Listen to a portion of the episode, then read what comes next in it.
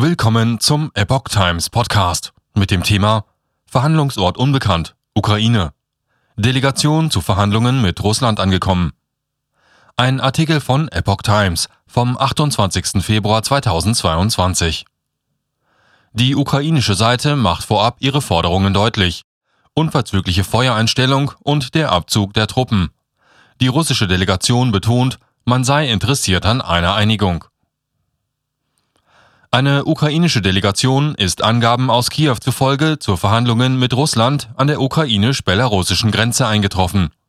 Die Gruppe werde angeführt von Fraktionsvorsitzenden der Präsidentenpartei Sluha Narodu, David Arachmia, teilte das Präsidialamt in Kiew mit.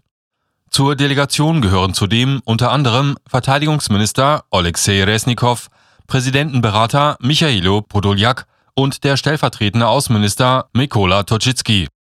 Mitgeteilt wurde zudem, die Schlüsselfrage der Verhandlungen ist die unverzügliche Feuereinstellung und der Abzug der Truppen vom Territorium der Ukraine. Genauer Verhandlungsort unbekannt. Die russische Seite sprach von einem Verhandlungsbeginn um 10 Uhr mitteleuropäischer Zeit. Wir sind sofort nach ihrer Ankunft bereit für Verhandlungen, zitierte die Staatsagentur TASS den russischen Delegationsleiter Wladimir Medinsky. Medinsky versicherte, dass Moskau interessiert an einer Einigung sei. Der genaue Ort der Verhandlungen war zunächst nicht bekannt. Die heiklen Verhandlungen wurden überschattet von Gerüchten, Belarus könnte sich schon am Montagmorgen offiziell mit Soldaten in den Krieg gegen die Ukraine einschalten.